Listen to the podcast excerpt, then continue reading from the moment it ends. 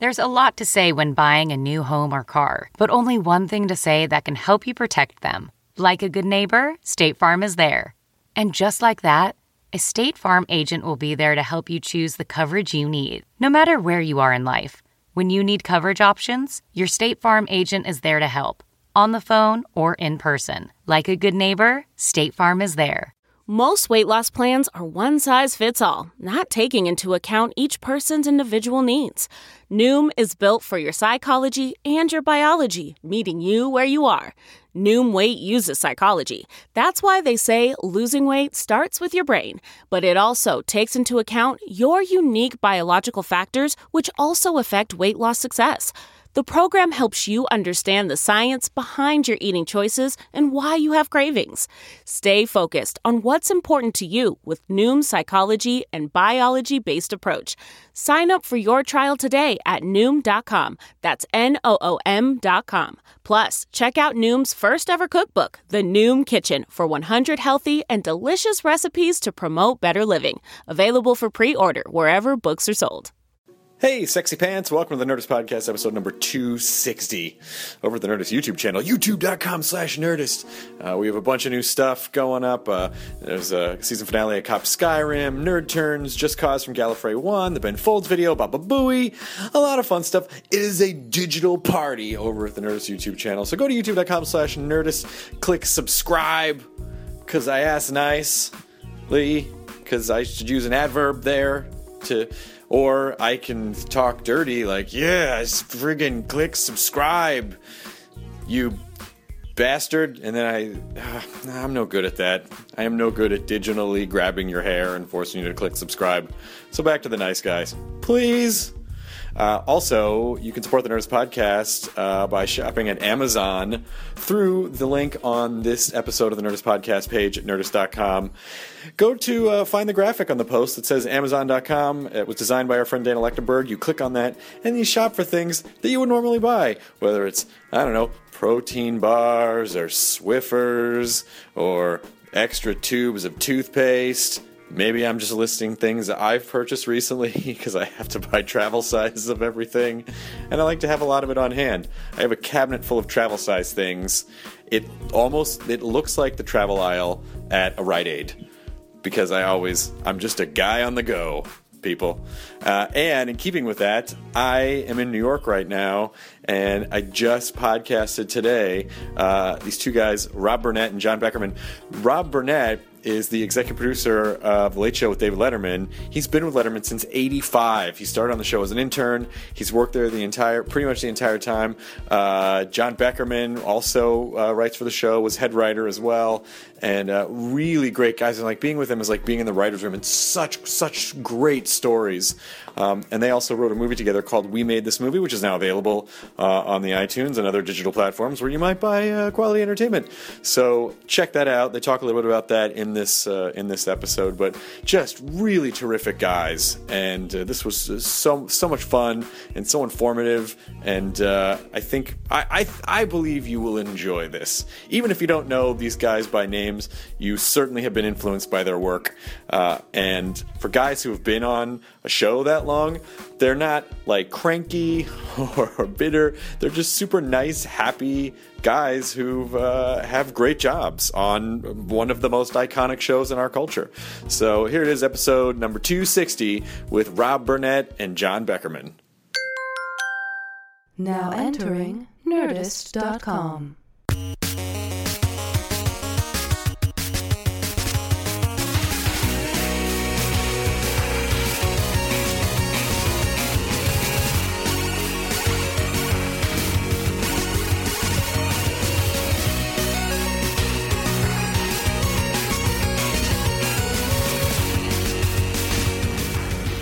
feels like you're going to the doctor, doesn't it? I just, I just need you to relax. Everything you're doing, you're plugging things in, you're I just- pulling things out. I It need you to just let The this little happen. comments too. Like, Yeah. looks good. it All just has Looks that good. feeling. Oh, oh, oh no. Oh, that's not good. Ooh, Listen, you don't have to be anywhere, do you, for the next year? you don't have family. Well, uh, you're going to want to contact your lawyer. It's just a precaution. don't worry about it. Uh, well, thank you for having me here in your offices uh, here at the Ed Sullivan Theater. Thanks for being here. It is a pleasure to meet you. Huge fan. Likewise. I spend uh, 45 minutes in my car every day. 90 minutes if you count both ways. Oh my god. Two and a half hours if some idiot runs out of gas on the West Side Highway listening to your show. It's, it's amazing. Well, thank you very much. I work from home, so I've never heard the show. But no, that's not true. And, and is that going to continue with this episode, or do you think you're going to give it a shot? I might check this one out. This might be the one that does it. Okay, Yeah. good. No, I, I, I also listen to and enjoy the show, so we can get that out of the way. See, for me, it's the opposite. I remember I, I was on uh, Mates, Tom Cavanagh and uh, Michael Ian Black's, a, a Nerdist property. Yes. I, I want to get into that because when I saw that, I just you're now taking over the podcasting world.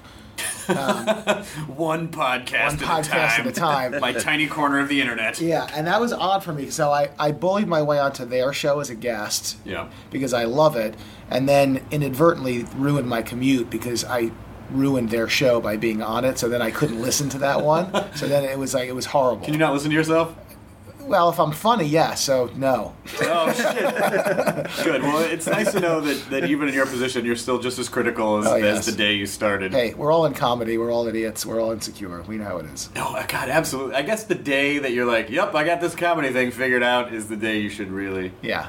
uh, introduce yourself and tell everyone who you what you do. Hey, I'm Jon Beckerman. Um, um, I've been a comedy writer for like 20 years now. Uh, I got started on the Letterman show um, pretty much right out of college in Dave's last year at NBC. Uh, and like two weeks later, Rob, who's sitting next to me here, became the head writer. And uh, so we've been collaborating on stuff for many, many years now. Um, including, uh, you know, besides Letterman, the TV show Ed that ran on NBC for a few years. Uh, Well, I, I didn't. I didn't hear the end of that from my dad. You know, my dad was a professional bowler, and so my dad was like, "You should have made Ed." And I was like, "Dad, just because there's a bowling element to it, and you Yeah. were in bowling, doesn't mean that I'm going to be involved with every bowling-related endeavor." Right. Meanwhile, like I'm lucky to break hundred bowling, so um, it wasn't exactly a passion Oh, before, you actually before the show. Yeah, no, he was right. But uh, but yeah, so you know that of course is how we got to know uh, Mike and Tom,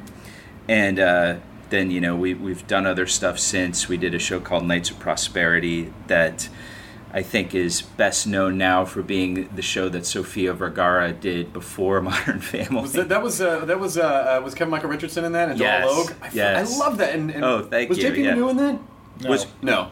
There's a big poster right there. There's Yeah, cast there's right there. everybody. It was Maz Jobrani. Oh, Lenny Maz. Yeah, Venito. Maz. Yeah, yeah, yeah. Yeah, yeah, that was super fun. Um, it was just one of those shows that I think had, you know, it, it, it was just an uphill battle figuring out how to market it. And, uh, well, that may be a story for another time, but it was great. I mean, we, we, uh, we had always dreamed of doing something with Donal, um, who we had known for many, many years. And, uh, he came off grounded for life and this that sort of became our opportunity to write something Yeah. for him um, and uh, yeah so and then that brings us to we made this movie um, which rob and i wrote together and uh, i produced as well um, that's Where- where that's did who you i find the is time to write a movie in the middle of making a daily television show. Well, you know, I, I've been concentrating a little bit more on stuff for Worldwide Pants on the outside. I mean, we have we have a tremendous team here that kind of does the day to day. So, in the last uh, several years, I've you know been focused uh, largely with John of you know trying to do you know really ever since Ed, um, trying to develop other stuff. So, uh, you know, f- for us, this movie was. It was great. It was it was kind of like doing a TV show, except you didn't have to do 22 hours of it. You know that Yeah. that's always the the trick of television, where you you know you, you you make this pilot and everyone likes it if, if you're lucky, and then it's like oh here's 20. You know then Right. you, it's and, and the analogy we always use it's we always say. What if Woody Allen had made Annie Hall as a pilot for television, and they would have said, "Wow, this is unbelievable! All right, we need 22 hours of this." But don't you don't you feel like every Woody Allen movie is another episode in that sitcom? I, Like, m- maybe so, but at least you know he doesn't have to write all of them within you know an eight month period. and I would- shoot them each in five days I always love this question where they go, um, you pitch something, they go, "Great, uh, what happens in season three? exactly. yeah Uh, Yeah. S- space? Yeah. They go to space. My answer is it's going to suck. Because even if, if Woody Allen had done Annie Hall, episode seven would have been, you know, the, the crappy episode where they go back to his high school reunion. You know, you know what I mean? episode nine is the clip episode. Exactly. That's Remember right. the time Yeah, we were yeah. we were locked in line a at meat the closet. theater? Yeah, we were locked in a meat closet. Uh, we couldn't get out. I think that would that's the next that's the next thing someone's gonna do on YouTube is uh, is basically create the flashback episode of Woody Allen's. Yeah. I think we just wrote an Yeah. SCTV sketch from 30 years Yeah. ago, I know, basically. They probably I- I did see this. Rick Moranis. Yeah. of course. Yeah, Doing yeah. Annie Hall the series. Doing Yeah. Woody Allen, you got you got your crappy Catherine, you got your sitcom. Catherine O'Hara Yeah. right there. Oh, perfect. Let's get those kids together again. What, what do we need to do? Andrea Martin was a guest uh, a guest on Ed. That was thrilling That's for true. us. Oh, I loved Andrea Martin. Yeah, it was thrilling. I had a weird dream last night. Maybe you can tell me what it means. I was trekking through this weird area, uh, looking on a map, trying to get somewhere, and I kind of ended up in this snowy, mountainous region. And I saw this old man come out of this area, like there's this hole in the side of the mountain. And then he saw us and got scared and went back in. I couldn't even describe who I was with. So he goes back in, and all of a sudden I recognize him as Johnny Carson. I see Carson and he's really old. And basically, what I've pieced together in my dream is that he faked his own death for some reason, Hmm. uh, but that he's actually still alive after all these years. Yes. And he gets kind of wistful and starts talking about, you know, that maybe maybe it all wasn't so bad, and he was, you know, and then he he was gonna he agreed to do the podcast to talk about. it. I was like, I can't believe I'm gonna get to drop this on the world that I've discovered Johnny Carson living in a retirement home dug into a snowy mountain mountainside. This was the exact plot of the movie Prometheus. it's so weird. Oh my god, that's right! Johnny Carson was a prequel to Aliens. Oh, I totally just remember that. Johnny Carson in your dream Yes. is the future. He is. Yes, he's well, he's the future and the past. Okay. So you, by doing podcasts in your mind, you are killing Johnny Carson. Oh my god. That's what this is. I've, The I've, death of the old media. I've Exactly. resurrected him to kill him. exactly. Well, you're, you're you're killing o- old television. So what Johnny Carson was and can never be again Is alive. Chris Hardwick Okay. is responsible for. Okay. Thanks a lot, buddy. Oh my god, I feel so good now about that dream. I was just confused by it when I woke up. Yeah, whatever you need. We're But I felt kind of good at the same time. well, you got to see Johnny Carson. I did get It's to talk to him. I did get to talk to him. Uh, never met Carson. You must have met him. Uh, I did, and one of my fondest, uh, you know, show business experiences, the one, you know, one that I will treasure to, to the end of of my days. Um, we we used to go out to the Emmys every year back when we were being nominated for Emmys, um, and uh, we'd have a dinner. We'd have a staff dinner. So one year Johnny came to this. So I find myself at a big, like an eight person table uh, with Dave, Johnny, and a bunch of other people. Johnny is very socially awkward. Dave is socially awkward. um, uh, you know, uh, they just are. They, I think they both would admit that. Um, uh, he, Johnny seemed socially awkward in your dream, frankly. He couldn't- Right, right, right. He snuck back into the hole. Even, even in the ethereal afterlife. Yeah. Uh, so and they and and for Dave, I, Dave around Johnny is always a thing to behold because it's the only time I've ever seen Dave kind of intimidated by someone. It's it's it's it's kind of interesting. You know what I mean? His his feelings and idolization of Johnny Carson are very apparent. Yeah. So we're all sitting there, and there's you know seven or eight other people. So some woman comes over. I think she was maybe Wolf, Wolfgang Puck's uh, wife. I may have that wrong, but anyway, she she comes over, and she now starts making a huge deal of Dave. She had met Dave somewhere, and she stands there and she says, "Oh my God, we met. We met in an elevator." And she's and she's very imposing. And she goes, "And I just kept thinking, I can't believe how big you are. You were so big. You were. I just. You were so much bigger that. And and it was this crazy thing, right? So all of a sudden." In the middle of this, Dave is completely now tied up with this woman. I don't know how this happens, but Johnny, who's sitting across the table, and I'm sitting two seats from Johnny, we look at each other. And Johnny looks at me, I look at Johnny, and uh, Johnny just goes, Oh, he's big. and I and I somehow find the courage to go, oh yeah, no, that's a that's a big man. That's a big big man. And this woman's now talking to Dave, and Johnny Carson and I begin just tooling on David Letterman together. So it's like literally the two of us going, uh, me saying, where do you suppose a guy like that buys clothes? You know, and Johnny go, I don't know. It's impossible. He's gigantic. And it was one of those, and Dave could hear this and was kind of getting a kick out of But it. there's nothing he can No, because he's, trapped. tied up with this woman. But it's just one of those things where, you know, we all have them. If I had ever looked into a crystal ball when I was a kid and thought there's going to come a moment where Johnny Carson and I are going to be making fun of David Letterman, you know, that's it. I'm done. Not only that, but just just to be locked in a bit with Johnny Carson. it was amazing. It was just the greatest, and he really was enjoying it, kind of. And, and it just, it's one of those things that I will, you know, if nothing ever else happens to me, I'm fine. I actually heard a story that that's the only time he ever made contact with another human being with the eyes. he never looked another person in the eyes. I don't. I'm sorry. No, you go. No, I was just going to say I don't know if you remember my story from this event. I should do. I, I- I should wa- I, I is this something I, I- should share That's in up- a that's- podcast? that's up to you. I I will because I'd like to have it, you know, as part of the permanent record, I guess.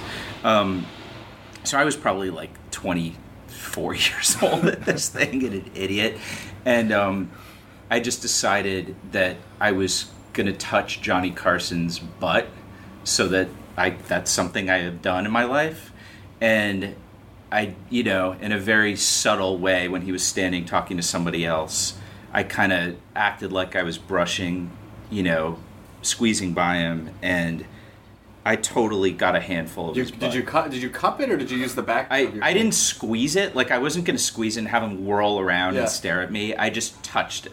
So like I pressed my palm against it, and I'm not, you know, I'm not saying that was an awesome thing to do, but it happened. So now, It is interesting that you have one hand that it looks like a baby hand now that never, that never aged. yeah, withered.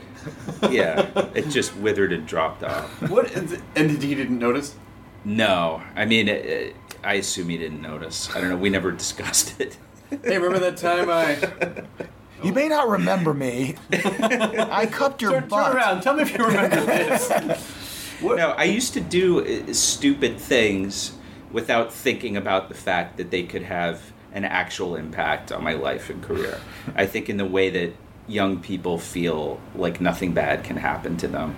Um, similarly, uh, probably on this same trip, I was in the audience of the Jay Leno show, um, you know, with a couple other Letterman writers.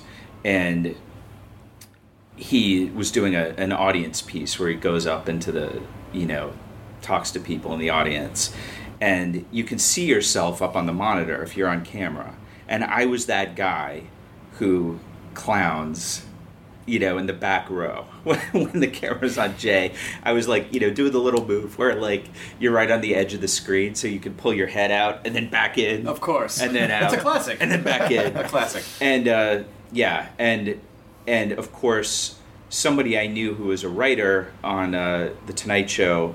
I, afterwards, I learned pointed this out to Jay, and you know that that's a Letterman writer, Oh. and I was just terror, you know, completely terrified. And it, there was a moment there it was like, What's he gonna do? Run, what run, if this run, one- a run you over with a million dollar car?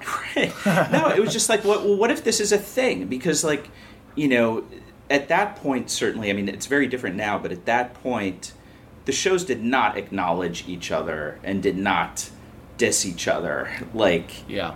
in any way. And there I am uh, from the Letterman show, like, Yeah. basically ruining his segment. Did you get a phone an call from idiot. Jay? No, but I did have this thing where at the Emmys, uh, there's always this thing before the show starts where people just mill around in the you know 80 degree heat in their tuxes and uh, you know out front before the thing starts. And I made eye contact with Jay, and he totally knew who I was and gave me like a you know the sort of point and a wink thing. Yeah. And I mean, from how it was explained to me, honestly, I think Jay just thought it was funny and didn't care at all. Hey, you want to touch my butt? I heard you touch Johnny's butt. You wanna touch my butt? I'll let you touch my butt. I love how I'm presenting myself in Yeah. this thing so far. I'm a moron. Yeah. I'm just a moron. That's the meaning. So let me. say, Am I you're a being comedy writer. am I being fired for uh, disrupting Jay's show or cupping Johnny's butt? I just, need to know. I just want to ruin my career with the Tonight Show in some way. Yeah. I don't care. I- You know, this maybe, was all 20 years ago, though, so I'm cool. maybe I should slap Doc in the balls. I don't know, just something. I should do something. slap Doc in the balls. By the way, let's just talk about the Bill Pullman bust you have Yes. in your office Yes. that says William J. Pullman. Yes. Today we celebrate our Independence Day. Yes. What I, I should probably get a picture of that before I leave. Why? Uh, Well, this is uh, this is from uh, the movie that John and I have just uh, made together, uh, that, that we wrote and produced together, called "We Made This Movie." Um, we have our giant uh, premiere tonight, although there's no time frames on this podcast, so it was awesome, or it's going to happen, or whenever you're going to post this, you fill in your own time frame. But um, for today, it is uh, we have this big premiere in New York City tonight, um, and the movie is about these five uh, kids high school kids who decide we're going to make a movie. Uh, they have no prospects. They live in a horrible town, and they say, "Hey, we got we got computers, we got video cameras, we can do it." So they set out to make kind of like Jackass, Yep. but they're terrible. They, they, they have no idea what they're doing. They're not fearless. They're not funny. They just they've got they can do it, but they shouldn't be. so Jackass minds everything about Jackass. Exactly. But the, the trick of our movie is that uh, the main character, filled with adolescent hubris, is so convinced that this thing is going to be huge that in the second scene, these three freshmen show up with video cameras, wearing these ridiculous hats that have hidden video cameras. The other character is saying, Who are these guys? Well, I've got them. They're going to document this. We need the DVD extras and we need the making of our movie. So these three freshmen follow them around and shoot every last thing that they do.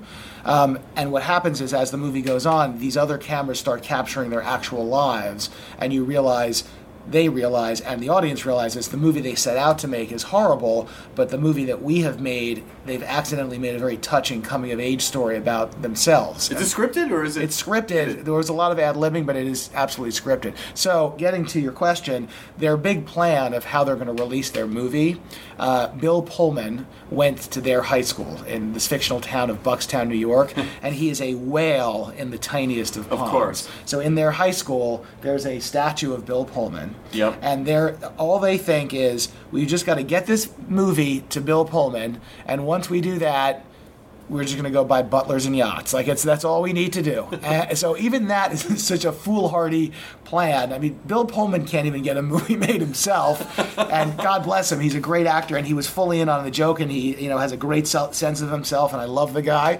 Um, but that just shows sort of how misguided these kids kids are. So that part of the storyline is them tracking down Pullman and you know trying to get him the movie and what Now I want Pullman to be president. You know what? He's he, he he's just sent me an email yesterday where I think he's back on TV playing a president. Let's see. Listen, Reagan was an actor. Yes. He became president. Yes. Why is it crazy to? I mean, Reagan didn't chimp movies. Why is it crazy that the guy who was in Ruthless People and Independence Day And we made this movie. and we made this movie could not be the uh, executive branch of the government? he sent me a press photo of this new show he's doing. I don't know what it is, and it's him looking presidential. And I just thought I would vote for this guy. I would vote for Bill Pullman. Yeah. I feel like you know if I ever be if I ever get to be like a crazy billionaire, I'm gonna do shit like run Bill Pullman for president because Yeah. it really Yeah. Listen, this is a soundbite headline news Yeah. uh, banner culture. You wouldn't. He wouldn't even really have to have much of a platform as You're long right. as you could plant the right sound bites Yeah. and the right headlines. It, he'd have a pretty good shot. He'd get at least sixteen percent. so that's why I need to make a billion dollars in the next four years. How's that going? Well, I just started, Okay, so it's not it's not going well yet. Okay, all right. But I feel like I can pull this off. So at this point, you're under a billion. I'm I'm I'm, a- Some, somewhere under a I'm, billion. I'm, I'm, I'm just south of a billion by a lot. okay. all right. But I feel Should like start a Kickstarter for Bill Pullman's presidency. That's a good idea. I like that it. would be amazing. That's not a bad idea. That is really not a bad idea. And I'll just set the date for Yeah. four years. right. And I have one question in this. Um, Yeah. Do we need to consult Pullman on this or no? We just just maybe. Who the fuck wouldn't want to be president? Like if you, if you were able to just hand deliver it, he- that, that that right there is in the movie of this. That's where we cut to. It, it it cuts from me saying, "Should we consult Pullman on this?" to a scene where then this is already happening, and Yeah. Pullman's sitting there, and you are saying. Well, who the fuck would want to be president? what do you mean, Bill? What do you? Why are you mad? What do you And- and mean? It cuts to Bill going, you, you go, should we consult him? And then it cuts to him going, do you think you should have consulted me? and no, no, Bill, come on, you got to get out there. It's Yeah. a debate. Because this, this could skate past his consciousness for a while. Yeah, I think so. And then so if you could just hand deliver and go, listen, Bill, this started out as a joke. Yeah. uh, or future Mr. President, as Yeah. we- we should call him. Um, but uh, we've raised, you know, four hundred million dollars so far, Yeah. and it looks like this may actually I happen. think we got a chance. Yeah, So I really feel like we have a chance. I think so. It's like, quick question: What are your political beliefs? Yeah. Oh shit. yeah. Oh, oh. you want to bring slavery back? I know. What? Oh man. All right, let's just keep that. You know, I also feel like we should send all foreigners back to their country. oh Jesus! This is the we really actor should have Jason researched Pullman, this. by the way, Oh, that, did- that you're doing there. Yeah, Oh, you just gotta. You just. Yeah, you just, go. gotta. You just go down a little bit. Just a little bit yeah, of swag. yeah. We, did went a out for that. pizza with Bill Pullman. Yeah. Um, we shot in uh, New Haven, and they have the best pizza, you know. And we went to Sally's. Charming. I like this. He's got a local pizza joint. Oh, this is all for the campaign. And uh, Does he And- play an instrument? He will. His double will. The flugelhorn. yeah, no, but we, we sat at a table and they're eating pizza with Bill Pullman, and it was fun listening to Bill Pullman eat pizza and just be like, "Ah, yeah, yeah, this is some good pizza." Now, now I, I feel like I'm doing Paul Giamatti now. That is a little Paul Can you Giamatti. do- It's similar. Can you do Bill Ah, Pullman? Abigail, Abigail Adams.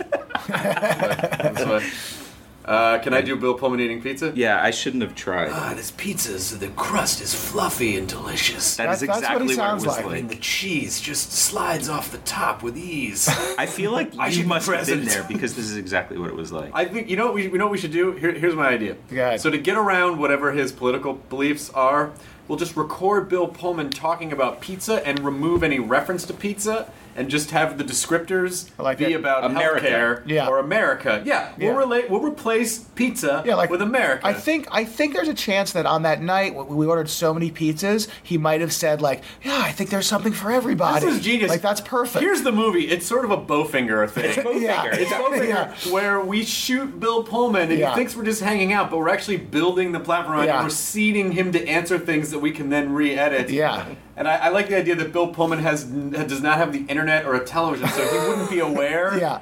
That any of this was happening. Yeah, and I think the act three, or maybe middle act two, that's when we find out that he has crazy, like Nazi-like political beliefs, and we have to deal. We have to deal with And then that. it becomes springtime for Hitler. yeah, then, and then and now we've got to do everything to not get him elected, right? Yeah. But he's now he's taken it too far. Well, that's when we run Danny Aiello Yes. yeah, against him Yeah. to try to dive bomb, I like this. Uh, or, or he's Danny's the running mate. Yeah. I think Danny Aiello's the running mate. This is right here the opposite of a think tank. Isn't it? It's just a tank. yeah, it's just a tank. Is Danny Aiello alive? Doesn't matter. Because that makes it even more hilarious. And there's a weekend. At, there's a weekend at Bernie's element. Yeah. We run a dead, a dead. Da- Danny Aiello. We run for president. Right, but we a can pick- years ago dead. Right. Danny. So we, we, we stuff Danny Aiello and run him for president. That is a movie we could with, sell. with CG technology and some some editing. Yeah. we could we could absolutely Yeah. resurrect. I should really find out if Danny Aiello is alive, and I feel really bad that I don't know that. Uh, I think he feels bad that you don't know that. it's, it's, a, it's, a, internet. it's a bigger problem for him that you don't know that he's alive. and then you never know. Like someone put on my Wikipedia page that I died yesterday. really? Yeah, You look fantastic. and they hadn't even that. heard this uh, interview yet. they didn't even know that this was going to happen. Uh, so we're while, while while the internet is consulting, uh, while we're consulting the internet as to whether or not I think Danny Aiello is alive. I believe he's alive. I think as we would have heard that. That's the kind of thing where you'd be like, ah, Danny Aiello died. Uh, but you know, you okay? Still alive. How old is he? really? Uh, Seventy nine. Perfect. He won't even know what's going on. This is fantastic. That's yeah. There's no reason he couldn't be vice president. But I do like the idea of running a dead guy now because I think the weekend at Bernie's element I think can make this over the top. Yeah. Um, now, is there any like voodoo element where when music's playing, he it comes to life, and then we have to stop him from dancing around the stage during a debate? I think that's too unrealistic. Okay. I like, That's what we're gonna suspend our disbelief. I like to keep it We'll real. lose people. Yeah, I think so. I think people will be like, no. I am a big, I'm a big fan of Zombie Aiello, vice president. and then all this, and then and then halfway through, he attacks the other yeah. the other vice president. Yeah, he eats the brains of. Uh, the debate is him eating the brains of the other guy. Whoever it's going to be, a Biden or, or Ryan or whoever it's going to Yeah. be in four years. Uh, that uh, will, this is good. I like this it. is really. Th- you know, listen. I came up here just thinking we were going to talk about the Yeah. business, and in fact, we've not only we've, created craft- it. We've crafted an amazing we all have our next project. cultural tale. Yeah. That someone is going to start this, by the way. Yeah. Someone is going to do the. ki- Why wouldn't you throw up a weird Kickstarter and just say a billion dollars? Can you do that? You probably can. I guess because if it doesn't fund, it doesn't matter. Right. But Right. What if you get like, what if you get like 990 million? Like you're so close, but it's not gonna fun unless you hit a billion. Yeah. And you, do you think Dave would kick the last 10 million in? I absolutely think he would. Yeah. He's he could do that. Yeah. I don't. That's pocket change for him. he wouldn't even miss it. I love the idea of just just not, not now actually think get, being more serious and going back to when you're talking about how Johnny was an awkward guy and Dave is an awkward guy. I, I have some understanding as a comic, like oh, on stage you can be all comfortable and loose and, and take anyone on, but then off stage you just can't communicate with other people face Well, to face. to clarify for Dave, I don't. I don't think Dave is awkward personally. I just think in certain social situations, I With think Johnny. Carson. Well, certainly with Johnny Carson, you know, I mean that's you know.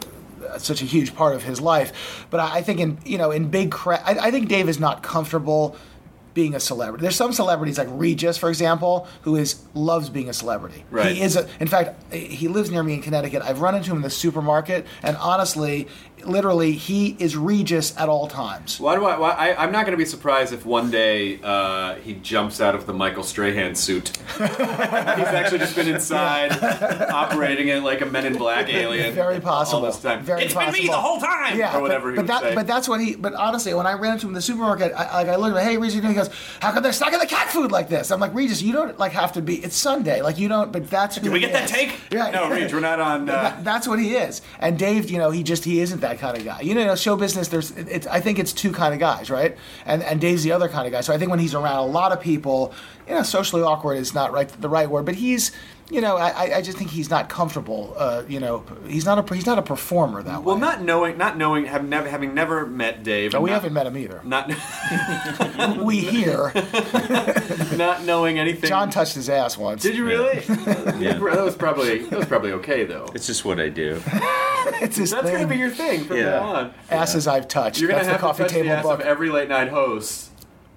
Yeah, Pat Sajak. I see the wheels turning. The wheels are turning. You're now. gonna have to hit Chevy Chase and Dennis Miller Oh same man. time. Well, this is a good question. Who who would be the worst late night talk show hosts asked to touch? Well, what would um, make it bad? I mean, Oh, I think you know what's bad. I don't know. I. It's all the same to me, honestly. That's the maybe you should be president. It's not. Did Regis ever have a late night talk show? No. Oh. Well, I don't know. Maybe back in the twenties.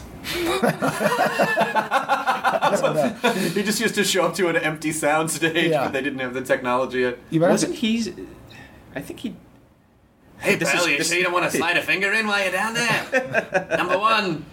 I'm just, just, just for enjoying the record, fun. that was Chris, not me. Just in case. This is Rob Burnett doing an impression of Regis Philbin, No, begging for no, someone to invade no. my anus with the finger. Nope, the whole ass thing and the finger thing, I'm steering clear. I am of. definitely Rob Burnett in this scenario. Nope, nope, nope. These are uh, the- Not me. This is my personal platform.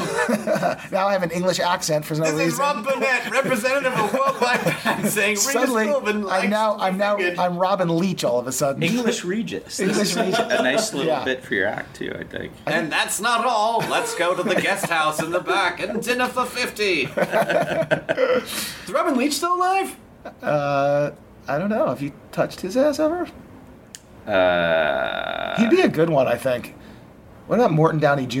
oh yeah, definitely yeah. not remember when I know. said it's all the same to me? I would not want to touch You'd have to dig up the remains of Morton. That's like your quest. That's the last item on the bucket list. You just, you just jam your finger into a pile of ash. Uh, God. It smells like anger. Hey, uh, I, I, I am. I, I hope Dave appreciates again, not knowing anything about him personally, uh, but I but I always sense, you know, like like you said, Johnny's this idol that he holds, like he's the guy. Johnny's the guy. Yeah. Um, and you know, I, I'm just assuming, piecing what I know from most comedy people, that we're never fully satisfied. And so I hope he does appreciate though that he that he is a hero to a whole you know to a huge generation of, of comedy types. Yeah, I, I don't. I don't know. I don't know that he allows himself that. It, it's. It's. Uh, you know, maybe in his private moment, I, I would hope that at some point, you know, he can take a breath and kind of realize what he's accomplished. But he, he gives no outward indication of, of being able to do that. Is it dangerous to do that? Is it do do you think we have to constantly be in that in that like I'm never satisfied because it just keeps us kind of trying to Probably. get Probably so. I mean, I, I, I, you know, but but there's levels of that. I mean, I think Dave of, of people I've met, he is. There is no one harder on on himself and material uh, than than Dave. And and frankly, it's it's I think a great thing for, for people like for, for me and Jon who, who grew up writing here. Uh, it, it's it's it's in your DNA. You know, you, you learn from writing here that the first three things you think of that anyone else would be satisfied will be rejected by Dave. So you push to the fourth thing and the fifth thing. And I, I for whatever happens to me in my career, I I think is largely owed to that process. Yeah.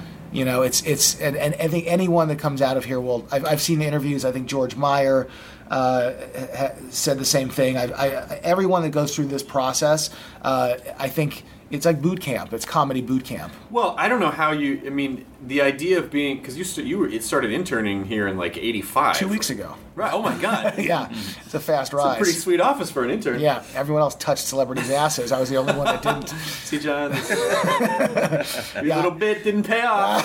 I think know. it did. Um, but uh, I don't. I mean, it, just the idea of being a kid in a in a room and not being so overcome by fear. Well, I guess in '85, Dave's still, you know, like a, a, No, a he young. was he was already starting to be a deal, and I was completely overwhelmed when I, you know, I started here as an intern right out of college. Um, I was in the talent department, and then I started writing jokes, and then eventually I got um, a writing job. Um, funny story about my writing job. Uh, I made a sub- so you have to make a little writing submission. At that time, the staff there was very little movement. It was this group of guys, and they, no one, there were no jobs. Finally, one opened up. A bunch applied, and uh, uh, there, it came down to three people um, from all these hundreds of submissions. It was a guy named Boyd Hale, who you have no reason to know. It was me, and it was Conan O'Brien. Oh, shit. The three of us, and Boyd Hale got the job.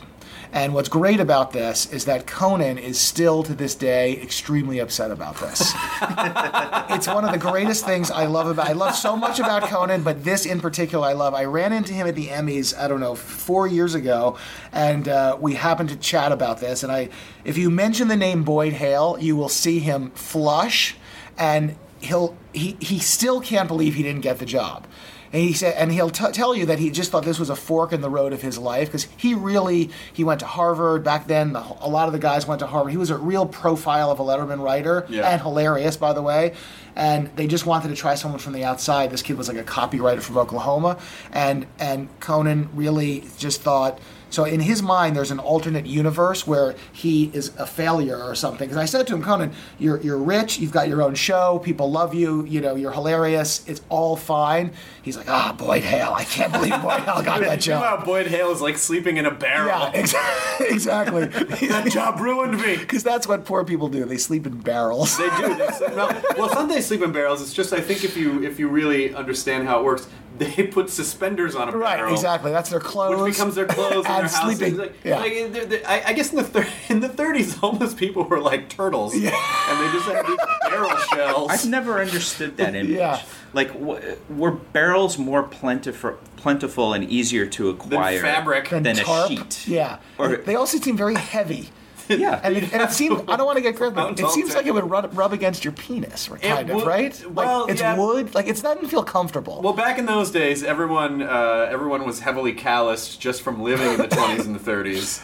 Uh, the depression really, but no fucked a more lot of so up. than the people that wore barrels. No, well, I think your penis had a tiny barrel around it. Oh, maybe so. yeah. That's how condoms were invented, actually. that's the if you go if you Google uh, Wikipedia will tell you that's that's where it all came from. I'm positive that if you have a barrel as a condom, you cannot get another barrel pregnant. I, I think, that's what I. That's what I think I know. Uh, but yeah, pe- people were more robust back then. Yes. Now we're just a, We're soft. Yeah, we're soft. We're just- soft. we're, we're a culture of, uh, Cotton. of hand sanit- cotton. sanitizer pussies that Yeah. could never. It's a cotton culture now. That's right. That's like you know when you go, oh, it'd be really fun to go back in time, and I always think you would never survive. suck. No, you, like suck. you wouldn't. You wouldn't be able to handle the whatever the, the indigenous bacteria Right, were. right. Uh, the wa- the drinking water No, was. John and I have had this conversation many times that that uh, you know a king in the 1700s his you know his, his life was nothing compared to the average person that goes to the mall to the food court mall right like if you think about it that, that it's a bounty of food of Yep. sushi and chickens and all of this stuff Yep. the king back From then all could- over the world. right china here's chinese food and hot dogs and all this stuff it's insane That, that people would have died to just bring back like a fucking jar of pepper. Right, salt. That's that's you know, six six hundred thousand guys died bringing the queen salt. It's like really? Where I come from, this spice is in tiny paper packets. What's paper? exactly. Like it's Yeah. we, we are we are spoiled now. We are absolutely spoiled. What do you think the next gener? What, what do you think the next gen? The next like ten generations are going to be spoiled over? Yeah, yeah. Good question. I don't know. Maybe it'll go back. You don't know. Could be the big circle. Back in the old days, they wore cotton on their bodies like savages. so, But I remember the first time getting back to uh, to that. I remember very distinctly the first writers meeting I went to, and I finally I did get the next job, um, and I was 24 or 25, sitting in this writers room, and I have never felt terror like this in my life because it was all these guys that had been doing this for a while. I'm sitting in this, and my it's my dream. You know, here it is. I'm, I'm now in this room, and it was a top ten list meeting, and Steve O'Donnell, who was just this crazy genius. You know, he was the head writer, and he was just really one of the funniest people I've ever met. He's running the thing, and all of a sudden, you know, it was pressure. It was right before the show. We used to write the top ten list back then, and and so he's you know he goes think think, and and some one of the other writers said what you want me to take a drink, and then another writer said you only hear what you want to hear, and then another writer said then why am I hearing you? and I literally wanted to say. Thank you, gentlemen. I'm going to get up and open a deli. It's been fun. I'm going to leave this room now. I don't belong here. Goodbye. I love that joke. It was amazing. that was like that. That is like a comment thread on Reddit or something. Yeah. Yeah. like, And it- you only hear what you want. to hear. Why are you hearing? yeah, but it literally happened in four seconds, and I just was like, "Oh!" My literally, my bowel released, and I just, oh, I'm like, I'm in the wrong business. I've got to get out of here. The And top ten lists. I mean, like that defined people still when you're pitching when you're when you're doing a show and it's and there's any kind of talk about it, you're like, what's our top ten list gonna Yeah. be? yeah, yeah, yeah. Uh, I don't, don't do a top ten list. It's Yeah. already been done perfectly. It's funny because Dave here is asking what our top ten list is going to be, meaning we need a new one of those, and we can't come up with Like it. there's the i just I love the formula that my fa- and, and I I hope this isn't taken the wrong way, but I just love that number one was was not always the best answer. Don't, don't get me started Oh, because yeah, this we is can, uh, actually this is per, this is this perfect for the, great the nerdist. po- You want nerdism here? There's a but when you watch a top ten list, there's a formula. Oh, and yes. you go, you know, first one funny, next three great, like fifth one amazing. Here's you know, the, I'll tell you. Here- the formula. Here's the formula. Okay. Now, now every head writer, and and I was head writer. Jon at a separate time was head writer. So we, everyone has their own little, you know. Thing, but I. I just used your formula. Okay, here's my here's here's my here- here's my top ten formula. All right, it go it goes like this. Now, keep in mind, just for all the snarky people listening to this, you want ten amazing jokes. Then it would be easy. But you don't always. You, you know, what I mean, you don't have all I think it works better that they're not ten amazing jokes. It gives it a flow. Exactly. You don't want 10 amazing jokes. You want a flow. That's what we're going for. So here's what it always was. Number 10 for me had to be very straightforward and reinforce the premise. Yep. You didn't want anything nutty. You know what I mean? Right, right. You It's want- like here's yeah, yeah, it's, top 10. Number 10's the one you might you might see that in the trailer for the top 10 list where it's just showing you Exactly. here's what this concept It's is. structurally ex- expositional. Right. It's it's funny and and you want to get a laugh because you know you want to get a laugh, but it's just it's right It's your down the middle. hand into the Yes. premise. Get, get what we're doing, people? That's what number 10 says. Number nine, similar, you know, but you might start taking a little bit of a chance, but you still, you, you know, you want to get the, the list, you know, generally in comedy you want to build, right? You have to guide the audience. However, you also want in the top 10, you've got to turn the laugh on. Right. So it's two different things, right? You don't want to go from these suck, suck, suck, suck, funny, funny, funny, funny, because by then they're gone. Right. So I always wanted to make the first two, you know, not the best, but like we got to get some laughs. Yeah. Now when you get to number eight, okay, now you've earned your right to take the chance, right? Now you're going to put the one on that you love, that you're pretty sure the audience may not, you know. whoa, oh, oh, whoa, whoa. In my mind, seriously, this is number 7. Well, it is number. s- it's- Why do you got to touch his bit's butt? No. well, like I told you, it's well, what I do. You're, you're my right. You, thing. you are kind of right. S- seven, seven.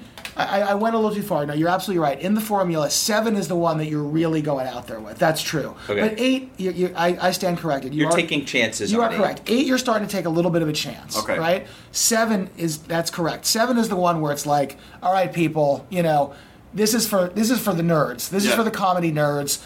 It's a great joke. We're getting points in heaven. Hopefully, you're gonna laugh. If you don't, it's your problem, not ours. Right. That's number seven.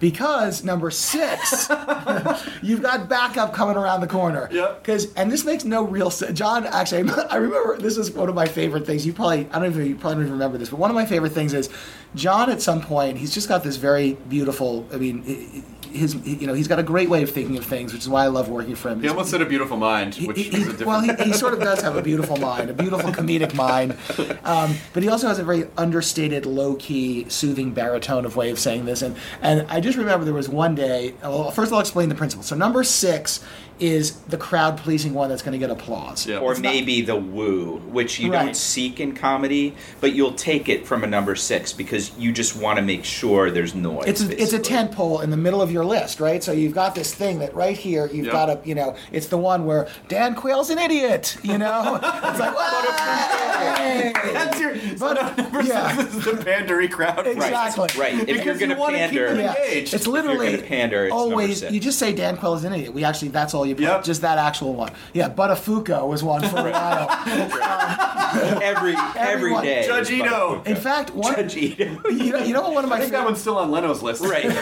you know one of my favorite things ever with the top 10 list was this was amazing so we had done Buttaf- Buttafuoco at one point was just it was a switch. He said Buttafuoco and the place went nuts. There was one time where we were done with Buttafuoco for like a year. He was out of the news. We had some list. It was a completely random list. I was in Dave's office and I just said to him, what if just I mean literally it was like top 10 I don't know signs the president uh, is is dumb or something. No, no, it wasn't even that. It was just, it was I can't remember the topic but it had nothing Yeah. even syntactically, even grammatically where Buttafuoco could answer the, the like topic. signs signs you have a bad dentist or something. Right, exactly. but not even that, because it would that almost would suggest that Buttafuoco is your dentist. Like it was, it literally had You're nothing to do with it. And I just said, can we just? What if we just put on Buttafuoco and just see what happens? We just put on Buttafuoco in the middle of the list a year later, and we did. And it was like "Num- number three, Buttafuoco. The place goes insane. they went nuts. They were screaming with joy. They loved it. But anyway, getting back to Jon. So number six was always is the big crowd pleaser. Yep. And and and the top ten, you know, we have two panels of graphics, right? Yep. The first on one and then on the other. Now you got to wipe the graphics Right. over. And for years, I would always say like, well, number six, and and this may have come from some of this may have come from Steve O'Donnell, who I inherited the job from. I, so I, you know, some of this may have. All credit to him, maybe I don't know even anymore. But it was always, uh, always- well, number six. You know that helps us get to the second panel. You know what I mean? Right. That because you get the new panel. And for years, I'd been saying this and saying this. And one day, one random day, Jon's like, he just says, "It doesn't take any extra time to get to the second panel." Which is completely right. There's just no pause. You don't. There is. It's completely. The guy doesn't have to come out and reload There's the panel. There's nothing. It's absolutely unnecessary. wi- wiped off the And it- chalkboard yeah. from the old. the There's first- nothing, and it literally just, but so focused on this for several years until one smart guy just says, you know, that makes no sense at all. and he was completely right. But nonetheless, six is, it's still in your 10 pole position. Uh, five, I think you start to take another little chance with, but here you're now starting to build your better jokes, right? And then f- Maybe. I, I, I mean, if we're going to get super anal about this, I, I would say maybe I was wrong to do it this way, but when I was putting them together, I think five would actually be one of your weakest jokes. Because you had six, you just got I- the big laugh for six, so you, you could tail off Right, of that. like, you kind of just got to keep it moving at that Yeah. point, I think five and eight would be where I would stash my least favorite. Uh, that's jokes that's on the exactly list. right. That's exactly uh, me too. Same place. And then and but really, and some of this you work in reverse. When you the usually the good the good ones. Number two is always the best, Right. Because number one kind of gets number one has to be short, th- that That's important to Dave. So, so you can ramp it up and go, uh, and number one, toast for breakfast, everybody. Boom, and the band is it. Dave always wants number Yeah. one to be the funniest, so he sometimes will get on you for that. But but he also, he also wants, wants it it to to be, be very short. short. and pithy. So based on that, number one is just kind of like it's a it's a cherry on a sundae. It's not the funniest thing necessarily, but it's like ah, there's your ender, but it's short. Two is always the funniest, and three was always I thought the second funniest because you really want to kind of get that ramping up. Right. And I would say four probably the third funniest, right? In or terms maybe of, ten. Maybe, yeah, well, ten could maybe ten. Ten might. Yep, I agree. We're maybe agreement. seven. You know, Well, seven could be funny in the if they get it. seven's the Charlie Kaufman. Yes. You know, Yep. two is the uh, what Seth MacFarlane. It's Hangover. yeah, Yeah. It's always like two is that last lilt, like right before number one just glides you into Exactly. in, in, into Paul. you got it. You are now qualified to be head writer. Oh my Yeah. god, that's great. Speaking of this, you now have more. When I became head writer of the show, uh, Steve O'Donnell left. I was 29 years old, and so as terrified as I was when I got into that room to, you know, to, to do to be a writer, uh, I'm 29 years old, and they call me in and they say, "Oh, you know, uh, Steve O'Donnell is leaving. You're going to be the head writer," and I'm like. Okay. I really was like, all right. And, and now I was too dumb to be scared, actually, because I'd been in the room and I, I, had had some success at this point. I was, you know, feeling pretty good about stuff. And I'm like, all right, great. And I had a good relationship with Dave because I was sort of in charge of the remote pieces that we Yeah. had, d- d- had done for about a year. So, I, you know, worked with him very closely. So I'm like, okay, great. And I went, I remember I, was, I went away uh, by chance for the weekend with my buddies. Um, and, uh, I came back on Monday and I realized I had no idea what the head writer did. None. like there was, the, you know, because the way the show works is it's the writers and then the head writer really was the, the you know, it's the complete interface with Dave. It's, Yeah. it's changed a bit now, but that's kind of how it was. Um, there was the one little pocket of the remote guy, so I had that one interface, but I really didn't know literally anything. Like, how does the top 10 list get into the machine like i didn't know how to do any of it and i've never and it was and it was actually awful and for the when i was first and dave's way a little bit is he will kind of put you through the test at least he did with me when i because Steve O'Donnell, you know, couldn't couldn't have been better as a head writer. I mean, he had done it for six years. He was, you know, he he was the king of this. Uh, lar- you know, created along with Merrill Markoe a lot of the great things on this show. I, I credit to, to Steve and Merrill. Are you still at NBC at this point? Still at NBC. Um, last year at NBC. the last year at NBC. this was right when Jon Yeah. Jon got hired right before I was head writer, um, and uh, and the beginning was really rough. And I, I remember Dave just torturing me, but really for good reason. You know, I, I was tentative, which does not play well against him, you know with him.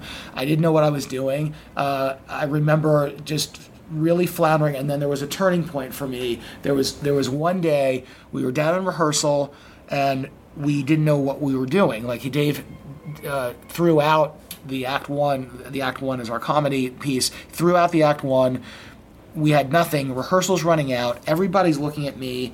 I kind of had this other thing that was sort of half baked. I had a couple other things, and I and and he just got up and left oh. rehearsal because sort of it was kind of over, but there was nothing going up. There was nothing to rehearse. So he kind of got up and left, and it was like ten to four. Rehearsal ends at four. I'm literally, you know, seeing my life and career flash before my eyes.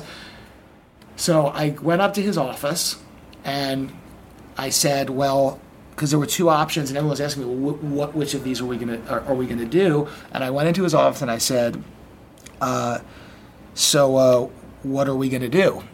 And he turned to me in a very stern voice and said, this is supposed to work the other way around. And he turned and walked away. Oh shit. And that moment for me, that was the moment where I just said, he's right. It is supposed to work the other way around. Because you got to keep in mind, I was also running a writer's room with guys that were, you know, 10 years, like all these guys that, you know, were intimidating to me as a writer were in this room. You know, mm-hmm. not all of them. A lot of them had gone at that point to go to the Simpsons, but they're still, you know, Were they crusty that you got the head writing job? no, no, there was no. Actually, there was not resentment that I got the head writing job. It wasn't that kind of situation. I had everybody's support, but I still was intimidated by a lot of these guys. And and it's it's sort of like being the quarterback of a football team, where you know you get called in, you're the backup quarterback, and you're in the huddle, and you're like, all right, guys, so what what, what, what kind of play do you think we should run? Right. You can't do it that, and you got to get to the you know. And literally the next day, I just said to myself, I'm either going to succeed or I'm going to fail, but I'm I'm not going to go out this way. Well, there is that kind of switch that clicks when you're nervous and tentative and you don't know if you should be there, and then one day you just kind of go, "What the fuck am I freaking out about?" And then you just you kind of just grab it, Yeah. and then all of a sudden, you know, everything kind of falls into place. I, I think for me, my my dreams overwhelmed my fear. You know what I mean? At, at some point, I'm just like, this is, and it happened too when I was a regular writer in that room. I'm just like, this is all I've ever dreamt of in my life is to be a comedy writer, and and and then in my later life for this particular show, and I now have an opportunity. I can't let anybody stand in my way. I just can't be intimidated. Yeah. I'm, I'm just not going to be. I might fail because I suck, and if and that we'll find that out. But I'm, I've got to do this. And from that point on, uh, you know, I, I took control of the thing, and you know, Dave and I then had a great relationship. I mean, not necessarily within 24 hours, but eventually it all kind of clicked. And then I was head writer, really at a very fertile time where we went from NBC to CBS. What a weird transition too, because I mean, you know, I don't know if I mean, I guess people who listen to this podcast would have an understanding of it, but but there is definitely a tonal shift from from late late night to just late night. Yeah. it's a much more it's more prime time Yep. kind of an audience. Yeah. Yeah. and so. You know, how do you take a guy like Dave, who is really the sort of rule breaker, and you know, uh, and and make him palatable for a bigger, broader audience? Yeah, but you know what? D- Dave is also very smart about that stuff in his own way. Like he, first of all, Dave, you know, he was getting older. You know, he was aging as well. You know what I mean? He wasn't old, but you know, the idea of like jumping up and going onto Velcro walls had already be- started to become unappealing to him. Yeah. Do you know what I mean? Like he has a very good barometer of kind of evolving himself mm-hmm. in a way, and I think a lot of what happened for us. First of all, I think Dave himself was very conscious of Johnny Carson and what Johnny Carson was, and I think he himself knew there's certain things at 12:30 that won't play at 11:30. I'm I'm now in front of a broader audience. I need to do things a different way, and I so I don't think anyone cajoled him. You can't, you know, he, he knows what he wants to do and he does it. I think a huge factor in the evolution of the show, and Jon, I think you can probably back me up on this, was the theater.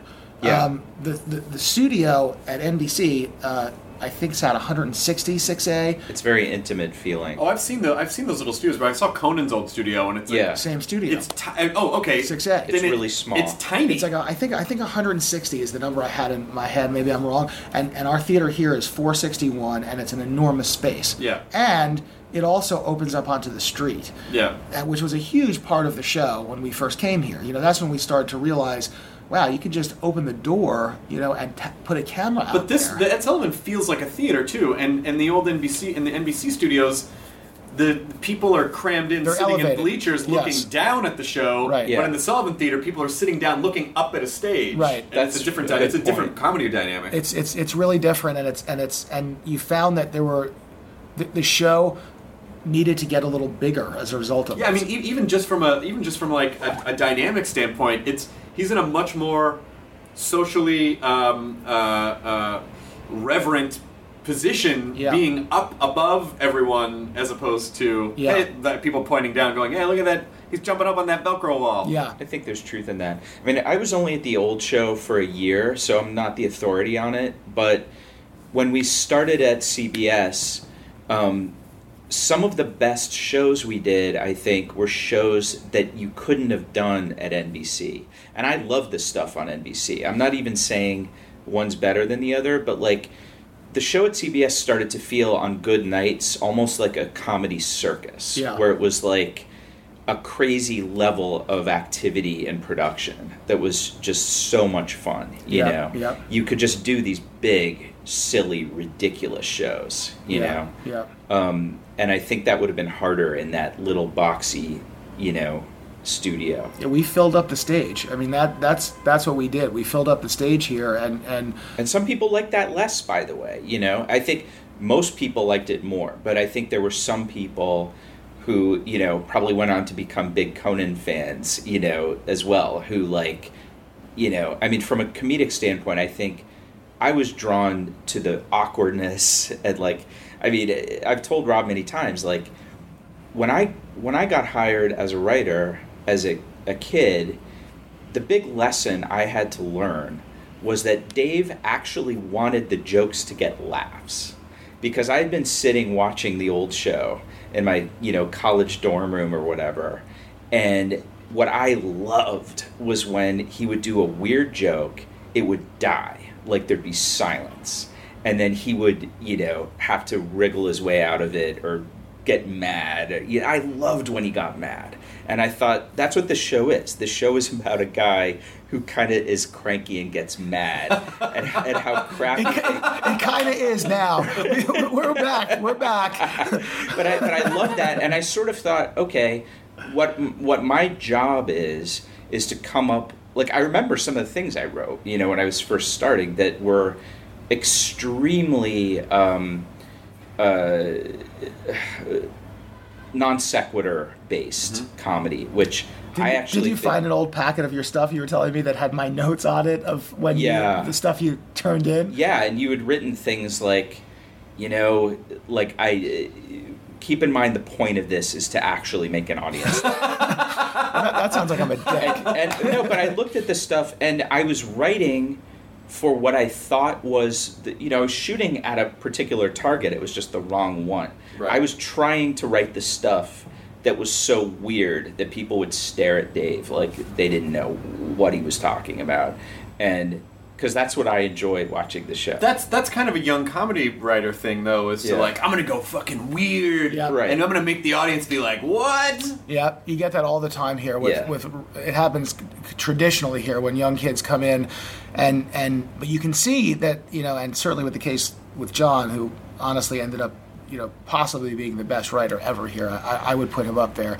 You know, it, you, you you see this. You know, you can see the liveliness in there, and then you just have to try to shape it and you know get it into form, and and then people start to figure out ah, here's how we can do this, and we can keep the brightness of it and still get the laugh. It's kind of you know when I was head writer, I always used to have this uh, the, the the comedy quadrants, which Jon is, is completely I haven't heard this term in a while. yeah, this is good. I'm sure he's Yeah. sick of hearing it, but, but it, it's it's what I just fully believe when you're doing a show like this, and, and maybe with all comedy is, you know, it's you- you've got the four quadrants, and you've got on one side you've got the stuff that will get laughs, Mm-hmm. and on the other stu- t- side you have the stuff that doesn't get laughs, right? That's the that's your horizontal, your vertical axis. Yep. I mean, you really can orient it, your chart. You guys can orient your charts any way you like at home. I really want that to be horizontal. you know what? I'm going to do horizontal for you, and then the oh, other. no, wait, I like vertical because I like watching you put your arm up. Just make your mind up. Well, because you're gonna have another axis. Can we do diagonals like pizza? No, that's too complicated. Okay.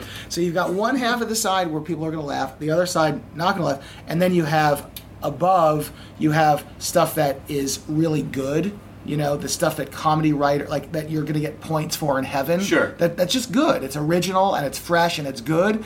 And then you've got the stuff on the bottom that is not good. It's pandering and bad, right? So when you look at those four quadrants, what you have is you've got that stuff that, you know, like the Dan quayle stupid and, and, and it works on the television show because everyone laughs, but it's it's on this side of the line, So right? it's so it's good because it does well, but it's bad because it's it's not it's, funny, bad comedy, right? So you're Right. right. So it's not really good, and the people at home, you know, probably shouldn't really be liking that. It's just, but it's it's keeping the f- show moving, Yeah. right? And then and then you have the best the best stuff, which is you know like I put for example. Um, uh, like those pieces we used to do, like Dave with Rupert, where you know Dave would, you know, tell Dave, uh, tell Rupert what to say, Yeah. and then Rupert would repeat it. Yeah. Jon's idea, by the way, and interestingly, almost was Jon.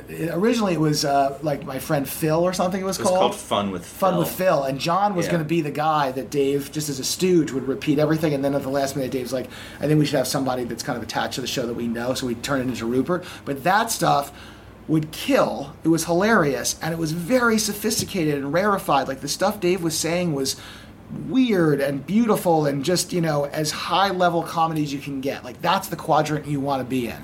And then down here you have stuff that comedy lovers love that gets no laughs at all that, but but you know what? I would put some of that on the show every once in a while and and the example that i always use um, and i think a, writer named Donick Cary wrote Donick Cary wrote this um, it was a viewer mail letter they had come in. It was like something like, "Dave, what do you do on the weekends or whatever?" And and the joke was just like, "Oh, or what did you do last weekend?" I had a meeting with uh, uh, the silent fake with, with my silent fake beard club, and it was a flashback. And Dave's like, "Oh," and then you literally see this long table and there's a big banner and it's silent fake beard club and it's a bunch of guys sitting there with beards and no one's saying anything for a long time and then someone like i think bangs a gavel or a clock goes off and they all get up and like okay good job see you next week right That was one of my favorite Yeah. viewer mails ever. and literally, when I tell you that played to dead silence, you have no idea the silence. And I knew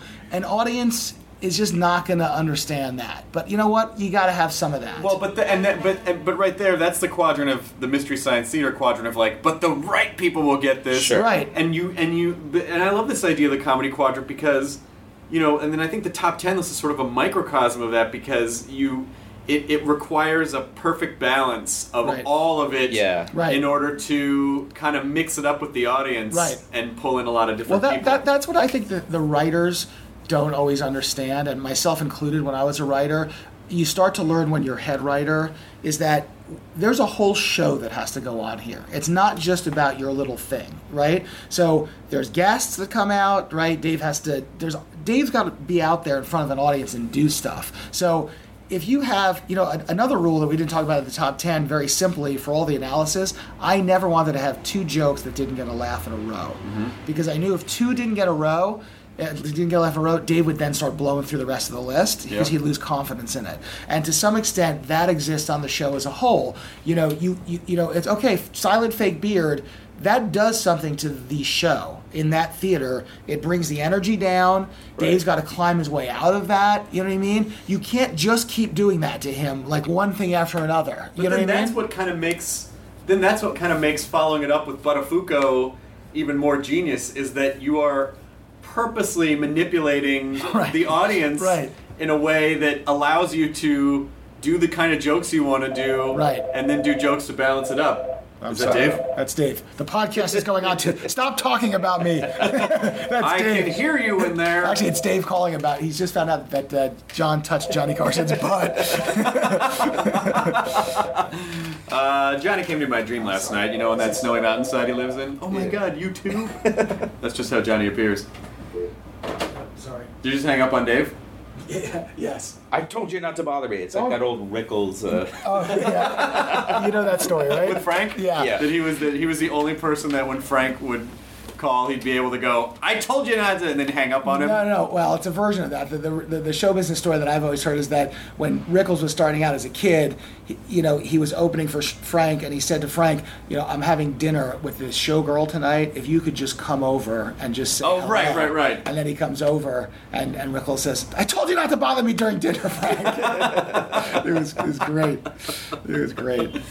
So, how, you know, it, how much? I mean, Dave. It seems like he's in it.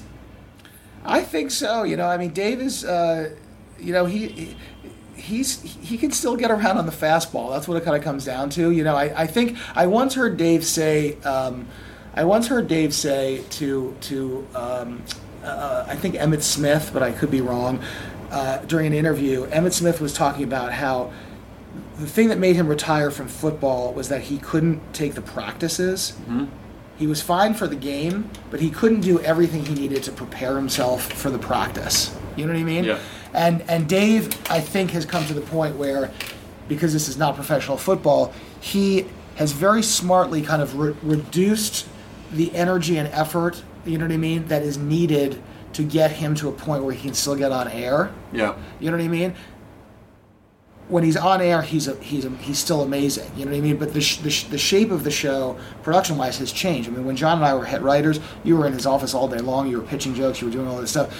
You know, he's kind of delegated that stuff a little bit. I'm sorry, that's my office. This must be something super important. Hold on. Robert it's Dave. Are you talking about my process again? hey, do you want to touch his butt? He's just like. Sorry about that. What's that? All right. yeah. Um, but but what's interesting about Dave is that you know you see him on the air and he's as quick as he's ever been. You know what I mean? And and what I think what's interesting about a show like this is as Dave gets older and, and now he's got a kid and of course there's always new topical events. There's always inputs that are coming in. So now you've got you know a, a, a 60 plus year old guy making fun of stuff with that perspective. You know what I mean? Yeah. It's it's it's Dave, Dave again has I think been very smart at evolving himself. You know, you don't want to be Gallagher smashing watermelons at 65 and you're No. still smashing the watermelons. You want to move to cantaloupes or grapes? I think so. and Dave has moved to grapes. I think we've got our ending. That's No? it. Uh, but but Dave, Dave, Dave is a guy that makes me not be afraid to get older. I just look at him and go, Yeah. Hey, you know what? He's Yeah. in his sixties and He's still cool. he's, still, still cool, cool, and he's, he's still, still funny and hilarious. he's Still still, he's still working every day. Like Yeah. it's not, Yeah. You know, like I, maybe I'm not. Maybe maybe it can be okay. Like he he actually. So now that I'm starting, now that I'm kind of getting to that age where I go, oh yeah, you know, there's an end point to everything. Yeah. It's nice to go. All right, but it doesn't have to be then. Yeah. Like he's, you know, No, Dave, Dave is still funny in in a in a cool way. Like he's he. It's a kind of amazing to me that you know because we do know what happens to older people in comedy. You know, it's that mystery where a lot of them just lose their way. Like they're just they cling to kind of old stuff or whatever it is, and they're just making jokes that are really old fashioned, and you just kind of feel like ah, just you know, you used to be a genius and now you're not. And Dave is just not. I think that. I think that has I because I think about that a lot, obviously, and I think a lot of that has to do with um, with uh, desperation and hunger. Like you know, when you when comics get to a certain level of success, usually they get very comfortable and they get kind of cushy, mm-hmm. and they just don't have that hunger to go out and try to you know. There's a, there's a weird there's that that desperation in comedy where it's like. No matter how cool you are on stage, you still want people to like you. Right. Otherwise, you probably wouldn't be doing. It wouldn't matter to you to try to make people laugh because you wouldn't give a shit. Right. So you know, when people get comfortable, they don't. They're not as hungry.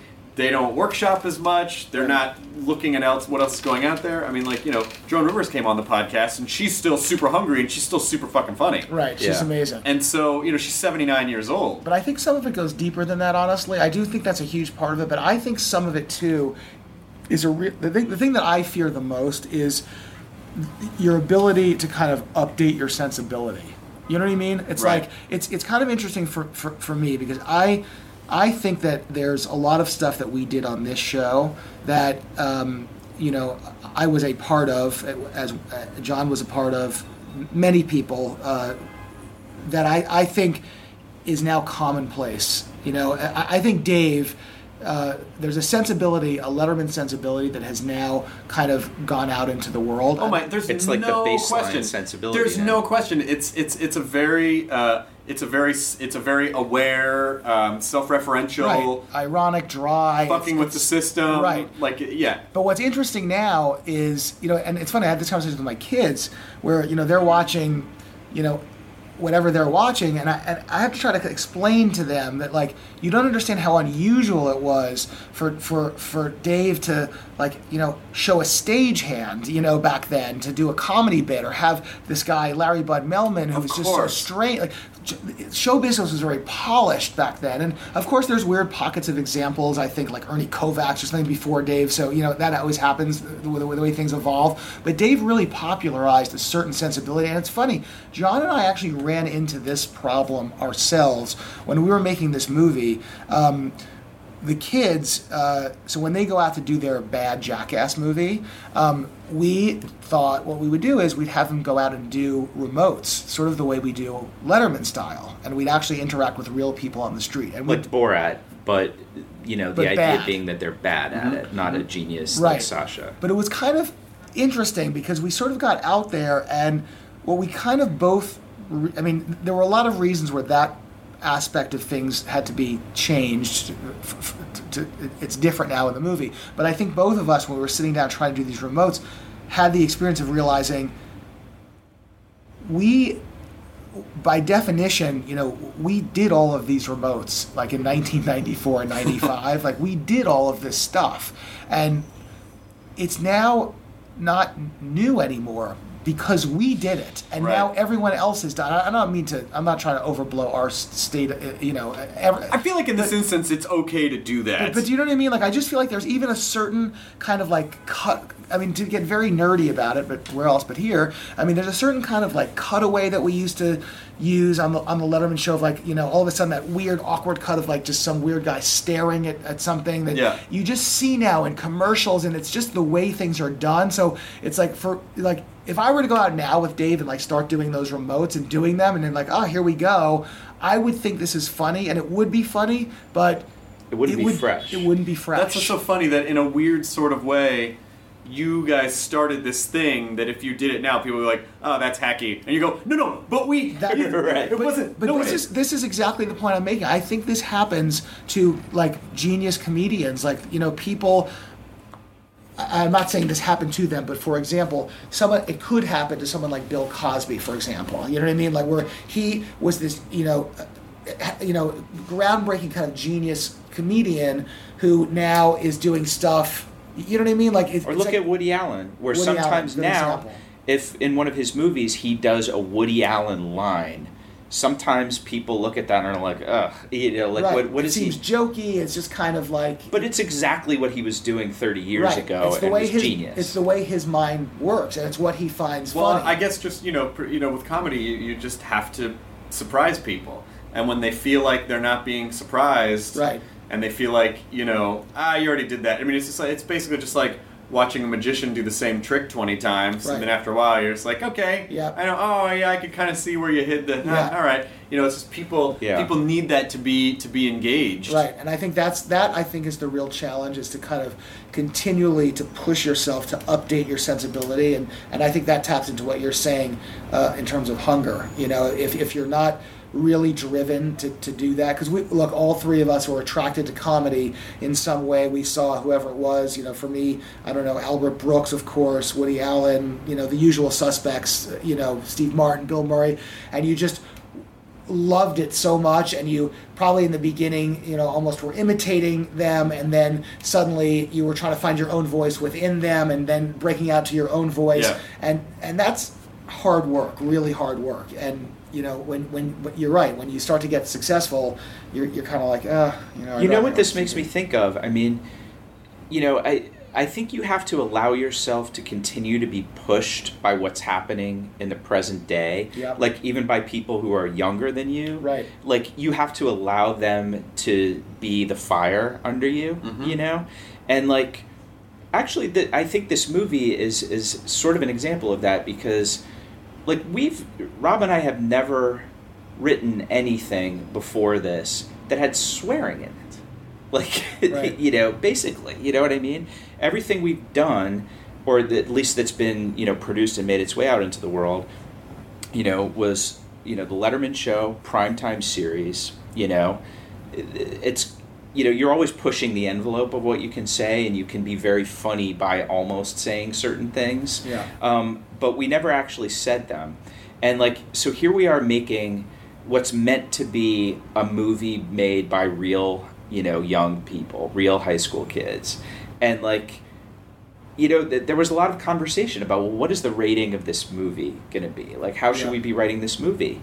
And they t- they talk like we talk, you know. Right. They they they curse and they they make you know dirty jokes sometimes, and it, you, you know, and like obviously that's what everyone does now in popular, you know, especially youth oriented movies. But like, it's kind of amazing to me to think that I had never produced anything Well, that's with an R rated sensibility That, that's the, my whole that's the vernacular now. I, am so surprised now when I see online people are like, you know, you, if you say shit and they're like, "Hey, swearing," you're like, "Really? In 2012? you got the internet now. What's Yeah. the fucking What's the problem?" But it's funny because but, but this issue we dealt with directly in, in the movie itself because it, beyond the cursing, you know, a lot of what's funny, uh, like a, a funny part of this movie is, you know, they're sitting there.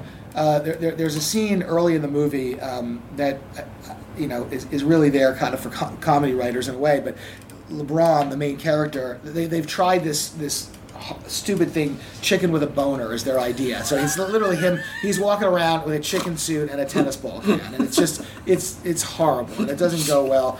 But then there's this thing where he, and this is really for all the people that have ever worked for talk shows. That's what a guy. That's what a guy trying to be hilarious would do. is Exactly. chicken with a Right. boner. Right. Chicken with a boner. Like this is the greatest thing I ever. mean, two, the two things are hilarious yeah. individually. Right. Together. It's, it's amazing. Yeah. So that that that fails horribly, and then and then and then in the next scene, they're all sitting around, and and, the, and everyone's depressed, and you just see LeBron is is sitting there, and he's got the big board.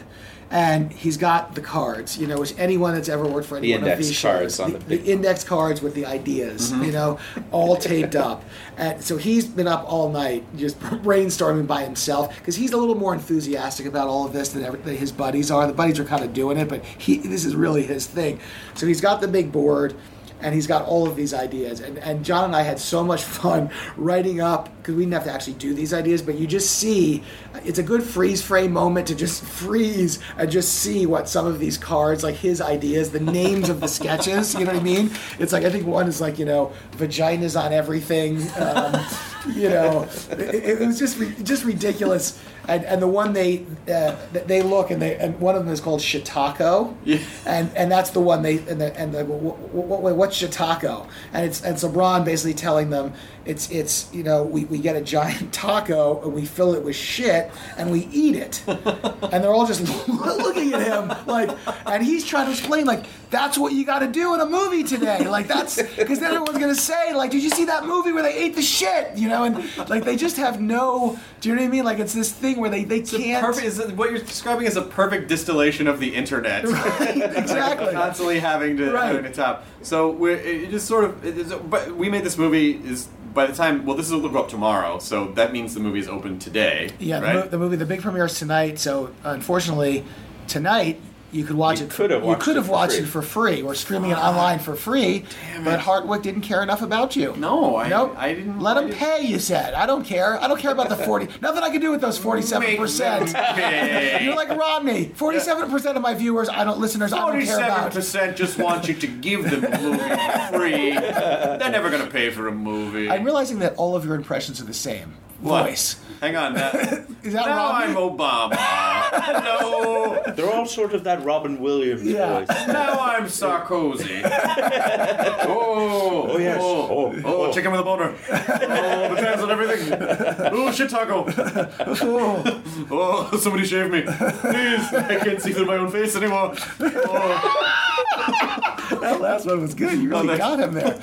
Um, yeah, so the movie now um, is available on, on iTunes and all that stuff. But you know, one last great thing about this movie that I have to mention is that we crowdsourced the music for this. oh, shit, that's awesome. Yeah. This was This is really cool. Amazing thing. We hooked up with Red Bull Soundstage. Yep. Um, and uh, we put four scenes of the movie up on Red Bull, and we said, "Send us your music." And we got, we thought we'd get like thirty or forty submissions. We got twelve hundred songs from brand new bands. Oh, cool. Jon and I listened to every last one of them. They were great. We ended up putting 22 songs in the movie, brand new, uh, brand new songs, uh, brand new bands you've never heard before. The soundtrack is is awesome. One of the bands got um, a shot on Letterman of Gentlemen and Cowards. Played last Monday. These four Canadian kids were just from college, couldn't believe it. Uh, you know, they got on here. so it's been it's been a great the whole release structure. Snag Films is our partner on the release. Um, this online premiere was you know went amazingly well last night. The people loved it. Um, so it's it's a whole new way to release a movie. It's you know it's it, hopefully it'll, hopefully it'll all work. And uh, by the time people are listening to this, Jon and I will be gazillionaires. Buck, buck, buck, get onto my cock. I'm a chicken with a boner. Where were you three months ago? I didn't know about it. Oh God. I would have written chicken with a boner for you. Damn it! I wish Um, we were here. So, really, just it, it just kind of in closing. Uh, uh, Yes, if we if we make a billion dollars, we will get Pullman to be president. President Yes. Pullman. There'll be a place in the cabinet for you, for President Pullman. Um, uh, just for both of you, uh, favorite, if you can remember, just favorite favorite moment in the last uh, several years of working on the Letterman show. What, what's a moment where you just stood off the side and went, "Holy shit! I can't, you know, this is amazing, and I can't believe that I get to contribute to this." Well, I, for me, um, I I think the moment the, the the moment that I think I remember would be we did a piece uh, called uh, Dave and Steve's Gay Vacation. Mm-hmm. Um, it was Steve Martin's idea. Um, Oh, I remember this. yeah, it was very funny. Steve Martin's idea, where you know basically he, it was they went on a gay vacation together. Um, A gaycation. A gaycation, nice. And uh, John and I wrote a lot of it. Uh, Steve Steve wrote a lot of it too, and I I directed the little piece. And um, it was one of those things where there was a moment in time, and I think I have this footage somewhere in a box, and I, I hope to God it's not gone. There's some B-roll. I'm standing and Steve and Dave are, are sitting uh, in, in two chairs, and I'm directing them and I'm explaining what we're doing, you know? Yeah. And there's just this thing where, and I was very focused because, you know, you're on a schedule and all that stuff, you know, you're doing, you're doing, you're doing. And I'm like, okay, no, it's got to be like this. And, and, and at that moment, I've, I've lost, you know, I, I, I'm, I'm so focused that I'm not aware enough to realize who I'm talking to. Really, do you know what I mean? So Yeah. I'm, I'm real. I'm just. I'm completely. It's that thing that we all want to have, where you're just in the moment. But all of a sudden, as I'm doing this, and it's just this footage of the two of those guys looking up at me and nodding, and I'm explaining, explaining, and literally there was all of a sudden it hit me that I'm standing and I am now telling Steve Martin and David Letterman what to do, and they are listening eagerly to what I have to say. And that was the moment that I just, you know what I mean? You have that flashback moment where I'm just like, oh my God, uh, you know, how can anything ever be better for me in my life? Then, then you got to be careful because in those moments it's like just when you're learning to juggle or whatever, and then you finally get it going. You're like, oh, I'm juggling, and then you drop everything. Exactly right. Exactly right. And that probably happened, but it doesn't matter because I was juggling. I'll take it. By the way, I could have gone with vagation, but honestly, in my head, I was like, but if you saw it written out, it would just look like vagation, Which is a whole different thing. and that wouldn't make sense. Well, depends on the guest. um, just to give you some insight into my process. What, what about yours? Um, well, this this isn't super recent anymore, unfortunately, but uh, you know, I would say that one of the best experiences I had working on the show was just riding around in the van when uh, Dave would do these pieces with Rupert that Rob was mentioning before. These fun with Rupert is what we called it. Um, you know, I remember. Uh, I remember at the time that you know this this was a piece that that people really liked and that uh, like cool comedy writers that I looked up to. I remember hearing that they wanted to just get the unedited, you know, uh, raw footage of Dave doing these things, which I still think would be for any true comedy nerd would just be like Oh, you know holy grail. I mean, we had to cut these things into pieces, but if you yeah, we call them pods. But if you really wanted to That- that- enjoy that's when pods got invented. that's true. um, you know, it was amazing to watch in real time as you know we would we would pull up to some street corner and Dave would uh, say you know to Rupert you know go go up to that guy eating a hot dog. And Dave would just start creating a world, like in real time, like the best, you know, improv comics can do, um, out of nothing you know, where you know it would always be, be something like you know, like I you know I I, I- just got in from you know Brazil. from Brazil or like uh, you know or like you know Fort Lauderdale or whatever. You know, he had always just arrived from somewhere, and he just starts making conversation with with somebody who does not want to be spoken to by a small Chinese guy in a backpack and big glasses, and it was just beautiful. I mean, and I, I you know, we didn't have to work very hard on those pieces, No. really. We just sat back in the van, you know, maybe tried to come up with a thing or two, but Dave would just spin that stuff out of nothing, and it was just It was amazing. just beautiful and amazing to Yeah. watch. I, I think that that would be a real highlight. I just. I just got in from Brazil and I'm, I'm looking for a nut store. I need to I- go, I need to yeah. get into a nut store. Like,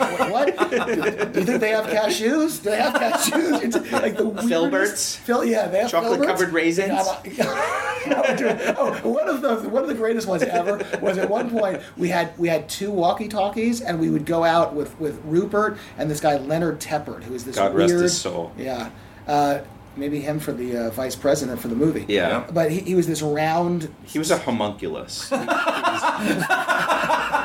looked like yeah, he was like Tweedledum and One Tweedledee or favorite- He like looked a, like a like a, a weeble. a weeble. right? He was a perfectly round, round, bald guy. he was So he would wobble, but he wouldn't fall down. yeah. with a New Uh, York. Actually, he did. fall He did fall down. down. He had a voice from from like like a uh, like an old like a uh, th- he sounded like Curly sort Yeah. of. He was like one of the three Stooges. He was he was that a character was. Actor that we cast and then we just Yeah. started using him. But th- so we started going out with the two of them, and Dave had two walkie talkies, and we st- you know. But there was one time I, I, I think you were there for this where they're they're sitting at a. T- at a table Yeah, at a restaurant, an outdoor restaurant. So the waitress comes over and he's got both of them, right? So he's now he's doing he's doing Two both- microphones. two one microphones, that feeds to Rupert's ears, and, and, and, and Dave is kind of Leonard's almost ears. doing Leonard's voice eh, when he's talking to Leonard. So he's like, you know, like, you know, hey, hey, do you have clams? Do you have clams? And he'd say, yeah, clams. Uh, hey, you, hey, Larry, you can't eat clams. You're allergic to clams. no, I'm not. But what was great is that at some point, I know we got a call. I'm gonna, I'm wrapping this up. At, at Okay, okay. Um, at, at, at some point, the the waitress went away, and there was like a 30 minute period where Dave is just doing these two guys talking to each other. they work for us. Like they're just sitting there. There's no more interaction with other people. And They're just human puppets. He's now. puppeting them. Yes, Yeah. It's a radio play with human puppets. He's just like, come on, Larry, you got- I don't want to go to Florida. Why? I like Florida.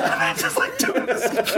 ah, you, you, you don't use enough suntan lotion when we go to Florida. Yes, I do. You didn't put it on my back properly. Just creating this world. It was amazing. Um, I have to go. Now you gotta go because you have to get clips we- on we- because you have a show that you have to make. Well, yeah, we got the premiere. This is the big premiere that happened last night. That was amazing. Well, congratulations. It was a pleasure. It's so much fun hanging Really out. fun When- meeting is you. awesome. When I come Thanks, back, you know, we'll, we'll come on and, and you can come back on and, and we'll talk some more. I love it. I, I'm a huge fan of the show. Honestly, you guys do a great job. I, I listen uh, uh, religiously. It's great. well, thank you. Uh, President Pullman in 2016. Enjoy your Buttafuoco. Bonifuco. Now leaving Nerdist.com. Enjoy your burrito. Nancy's love story could have been ripped right out of the pages of one of her own novels. She was a romance mystery writer who happens to be married to a chef. But this story didn't end with a happily ever after. When I stepped into the kitchen, I could see that Chef Brophy was on the ground, and I heard somebody say, Call 911. As writers, we'd written our share of murder mysteries. So when suspicion turned to Dan's wife, Nancy, we weren't that surprised. The first person they look at would be the spouse. We understand that's usually the way they do it. But we began to wonder had Nancy gotten so wrapped up in her own novels There are murders in all of the books. that she was playing them out in real life? Follow Happily Never After Dan and Nancy on the Wondery app or wherever you get your podcasts. You can binge all episodes of Happily Never After Dan and Nancy early and ad-free right now by joining Wondery Plus.